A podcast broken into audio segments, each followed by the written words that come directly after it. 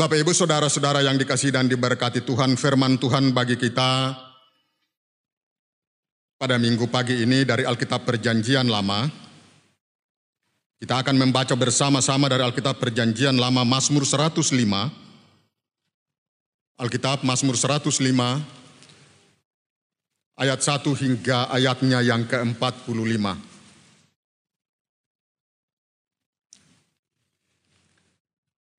Mazmur 105 ayat 1 hingga ayatnya yang ke-45.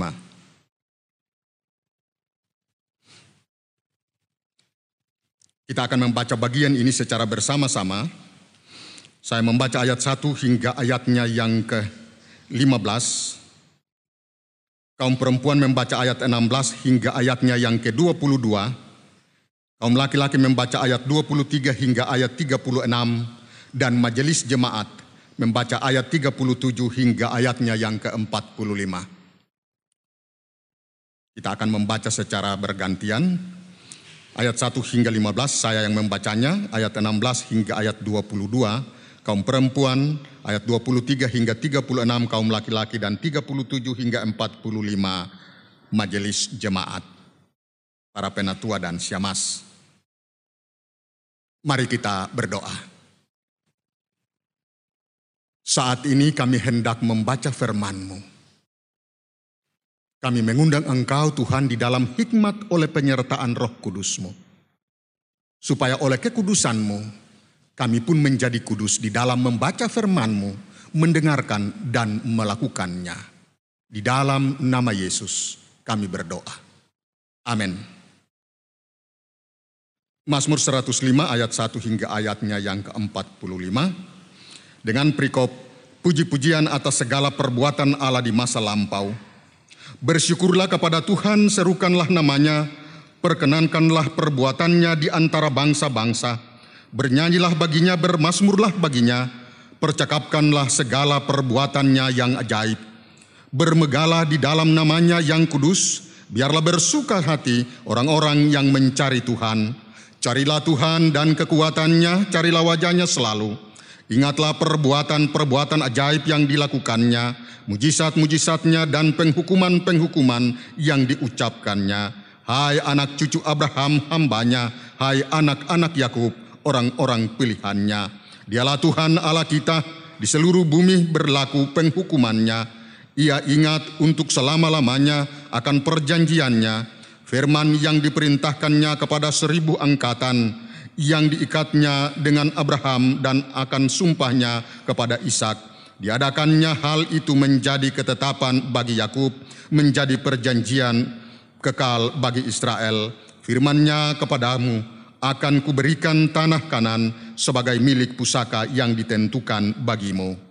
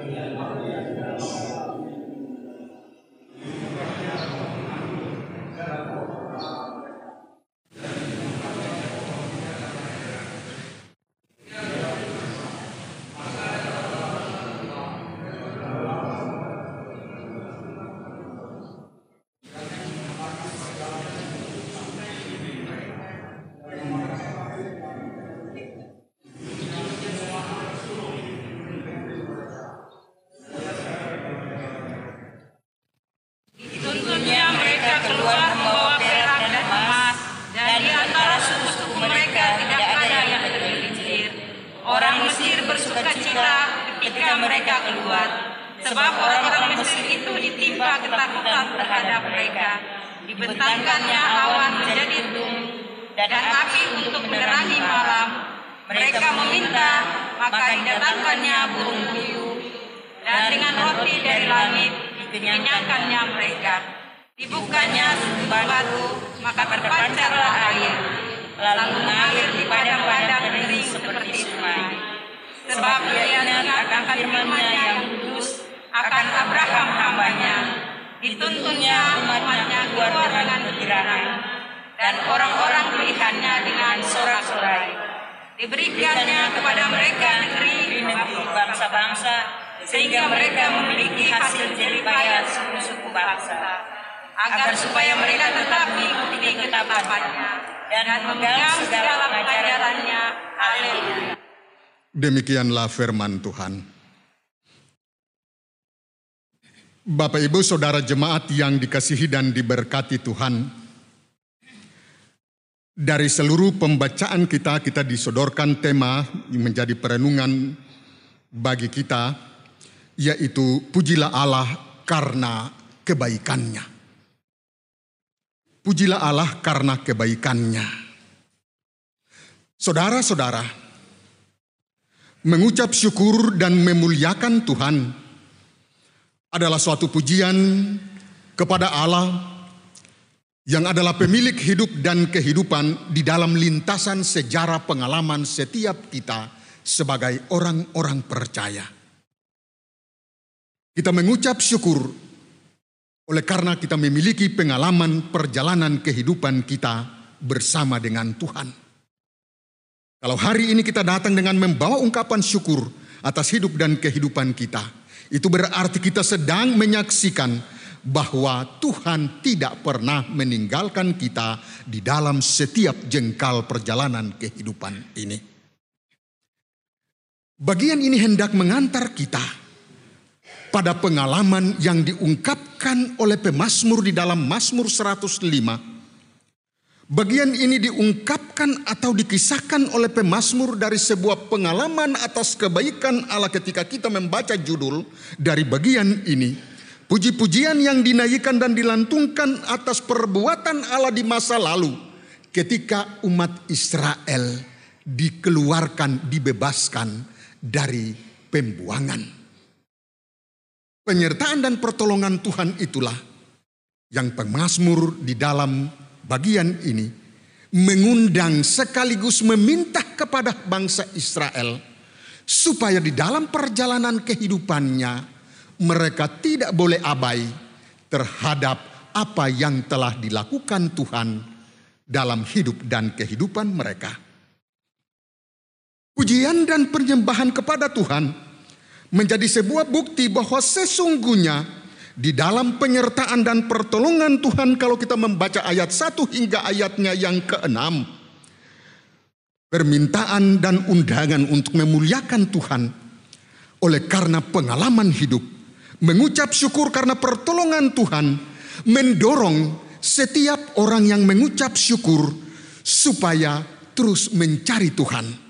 Ayatnya yang keempat dari pembacaan kita Carilah Tuhan dan kekuatannya, carilah wajahnya selalu. Ingatlah perbuatan-perbuatannya yang ajaib yang dilakukannya. Ketika mengucap syukur, mendorong setiap orang yang memuliakan Tuhan tidak hanya dengan kata, tetapi dilakukan di dalam sebuah tindakan, yaitu carilah Tuhan. Kita mencari Tuhan karena memang Allah itu memiliki kuasa dan kekuatan. Ialah yang telah menolong, yang telah menuntun di dalam setiap perjalanan hidup dan kehidupan kita. Mencari kekuatan Tuhan, supaya ketika berjumpa dengan Tuhan maka percayalah sungguh perjalanan kehidupan ke depan akan terselamatkan. Lalu pada akhirnya mengucap syukur dan memuliakan serta memuliakan Tuhan oleh karena janji-janji Tuhan. Ayat 7 hingga ayat yang ke-11 mengungkapkan tentang janji dan jaminan penyertaan Tuhan. Janji Tuhan untuk tidak sekedar membawa umat itu keluar dari tempat pembuangan itu. tetapi janji Tuhan untuk menolong dan menyertai mereka, bahkan menuntun perjalanan hidup mereka supaya tiba pada tujuan. Janji Allah kepada leluhur Israel adalah supaya mengalami kebahagiaan dengan memasuki dan menduduki tanah perjanjian. Di dalam bagian firman Tuhan ini mengungkapkan bahwa sekalipun Israel adalah sebuah komunitas yang kecil, tetapi janji pemeliharaan itu adalah janji untuk senantiasa. Allah membela kalau kita membaca ayat 12 hingga ayat yang ke-15. Di sana Israel digambarkan sebagai sebuah komunitas yang kecil. Ketika jumlah mereka tidak seberapa sedikit saja. Tetapi Allah berjanji untuk terus berpihak dan bersama-sama dengan mereka. Komunitas yang kecil yang jika dibandingkan dengan bangsa-bangsa di sekitar mereka, mereka tetap terpelihara dan terjaga. Keberpihakan Allah pada kelompok yang kecil ini. Mereka adalah kelompok minoritas di dalam sebuah bangsa, di tengah-tengah kehidupan bangsa-bangsa ketika itu. Tetapi apakah dengan minoritasnya mereka, lalu Allah menutup mata dan tidak peduli terhadap mereka? Justru di dalam ayat yang ke-12 hingga ayat yang ke-15 ada sebuah keberpihakan dari Allah. Bahwa sekalipun di dalam perjalanan hidup dan kehidupan, di dalam minoritasnya mereka, tetapi sedetik pun Allah tidak meninggalkan. Bahkan di dalam bagian ini digambarkan bahwa Allah senantiasa berperkara, menolong, melindungi, menyertai dan memberkati komunitas yang kecil ini. Mereka memang kalah jumlah, tetapi di dalam sejarah penyelamatan itu, Allah tidak pernah. Bahkan pada ketika tertentu Allah senantiasa berdiri dan berperang menggantikan bangsa yang kecil itu untuk memperoleh kemenangan. Dan itu janji bahwa Allah tidak akan meninggalkan mereka di tengah-tengah sebuah keadaan, di tengah-tengah sebuah situasi himpitan dalam berbagai persoalan Allah tidak pernah meninggalkan. Bahkan Allah tampil, Allah memberikan kepada mereka. Dalam bahasa sekarang, Tuhan selalu pasang badan terhadap kaum minoritas itu. Mengapa? Karena di dalam bagian ini, justru di dalam ayat yang ke-15, kaum minoritas ini adalah pilihan Tuhan. Ayat 15 berkata, jangan mengusik orang-orang yang kuurapi dan jangan berbuat jahat kepada nabi-nabiku. Ini bentuk keberpihakan Allah. Ini cara Allah untuk menjaga kaum yang minoritas di tengah-tengah sebuah perjalanan kehidupan yang dihimpit dengan berbagai suku bangsa. Di dalam berbagai kekuatan. Tetapi Allah tidak pernah melupakan kaum yang minoritas dan yang kecil ini. Janji Allah yang berikut adalah ketika kita membaca ayat 16 hingga ayatnya yang ke-22. Kita berjumpa bahwa janji Allah untuk memberikan kepada bangsa itu apa yang menjadi keperluan dan kebutuhan hidup mereka. Di dalam bagian ini dinarasikan bahwa Allah melalui Yusuf ia hendak menjadi saluran berkat. Ketika tiada makanan, ketika kehidupan mereka, kehidupan ekonomi menjadi berkurang dan melemah. Yusuf sekalipun kita mendengar, kita mengingat kisah Yusuf adalah sebuah kisah yang awalnya tragis. Tapi dari tragisnya kisah Yusuf di tengah-tengah kehidupan sebuah bangsa di mana ia dibuang, ia dijual di sana. Tetapi pada akhirnya ia menjadi saluran berkat bagi bangsanya sendiri. Ini hendak membuktikan bahwa Allah setia di dalam janjinya. Allah membawa keluar mereka. Allah tidak meninggalkan mereka kelaparan. Allah terus hadir di dalam setiap waktu dan kesempatan Bahkan Allah menggunakan caranya melalui orang-orang tertentu untuk menjadi bagian penyaluran berkat bagi kaum minoritas di dalam berbagai hidup dan kehidupannya. Hal yang berikut janji Allah adalah janji kelepasan. Di dalam ayatnya yang ke-23 hingga ayat 36. Allah berjanji untuk terus melepaskan mereka di tengah-tengah ancaman dan tantangan. Ketika umat ini ada di kelompok kehidupan Mesir. Lambat laun jumlah mereka bertambah. Di dalam ayat yang ke-23. Demikian Israel datang ke Mesir dan Yakub tinggal sebagai orang asing di tanah. Tuhan membuat umatnya sangat subur. Kalau tadinya sebuah komunitas yang kecil dibawa keluar, Allah berpihak bagi mereka, Allah tidak meninggalkan mereka. Dari waktu ke waktu, Allah menambah jumlah mereka. Allah membuat mereka menjadi kelompok yang orang-orang yang diperkenankan Tuhan untuk menjadi banyak dan menjadi besar. Mereka tidak hanya menjadi besar di dalam jumlah, tapi Allah menaruh pada mereka kuasa dan kekuatan untuk bisa mengatur dan melakukan sesuatu di kemudian hari. Itulah janji Allah karena itu Allah punya cara untuk memberikan kepada mereka kelepasan dengan mendatangkan sepuluh tulah bagi kaum yang sedang menjadi kaum jajahan bagi bangsa yang minoritas yang sedang bertumbuh di dalam hidup dan kehidupannya. Itu janji Allah yang tergenapkan di dalam kehidupan bangsa Israel. Lalu bagian yang terakhir adalah bukan terhenti sampai di situ. Tetapi ayat 37 hingga ayat 45 Allah menyertai mereka di dalam perjalanan. Tujuan mereka tidak terhenti sampai di Mesir tetapi Allah membawa mereka. Allah berjalan bersama-sama dengan mereka. Di dalam berbagai cara dan tindakan Allah sendiri. Untuk membawa mereka tiba pada tujuan. Nah, Bapak ibu saudara-saudara. Bagian firman Tuhan ini hendak mengarahkan kepada kita. Yang pertama. Pengalaman kehidupan kita di dalam perjalanan kita baru ada di hari yang ke-17. Bukankah ketika kita sejenak menoleh ke belakang kita senantiasa ada hanya oleh karena penyelamatan dari Tuhan. Karena itu, yang harus kita lakukan sebagai orang-orang yang telah terselamatkan oleh tangan kuasa Allah. Kita terus mencari Tuhan di dalam hidup dan kehidupan kita. Jangan oleh karena telah terselamatkan.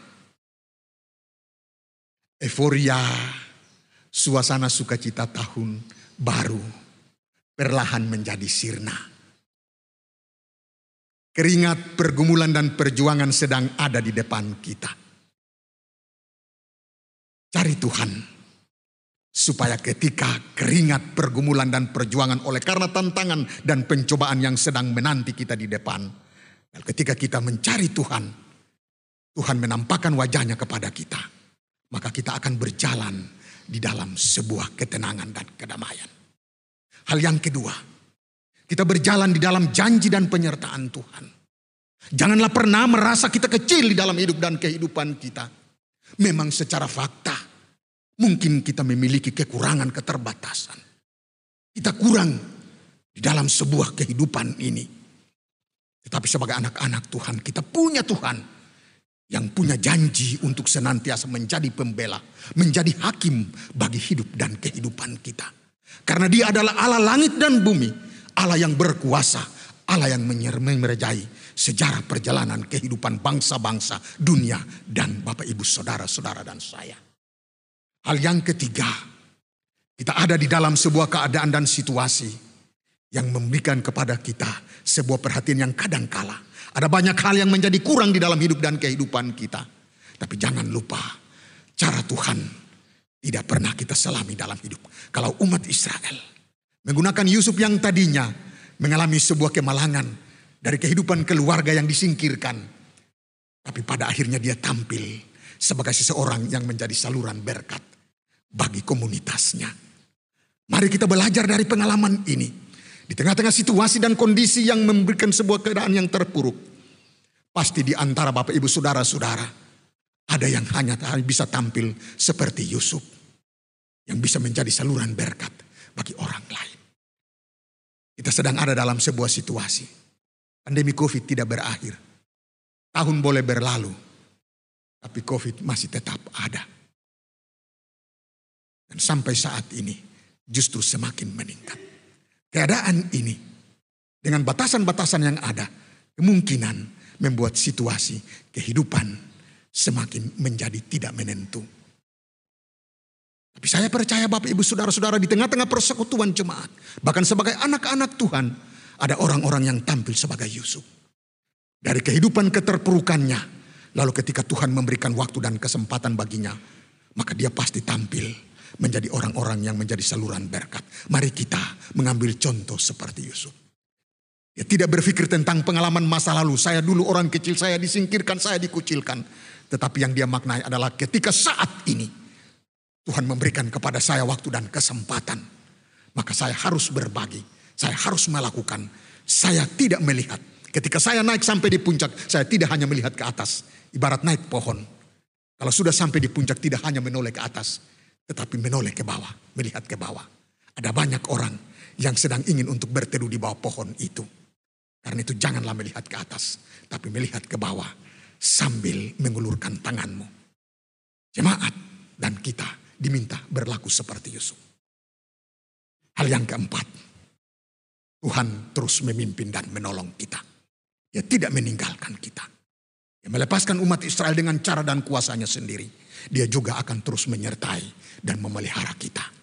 Amin.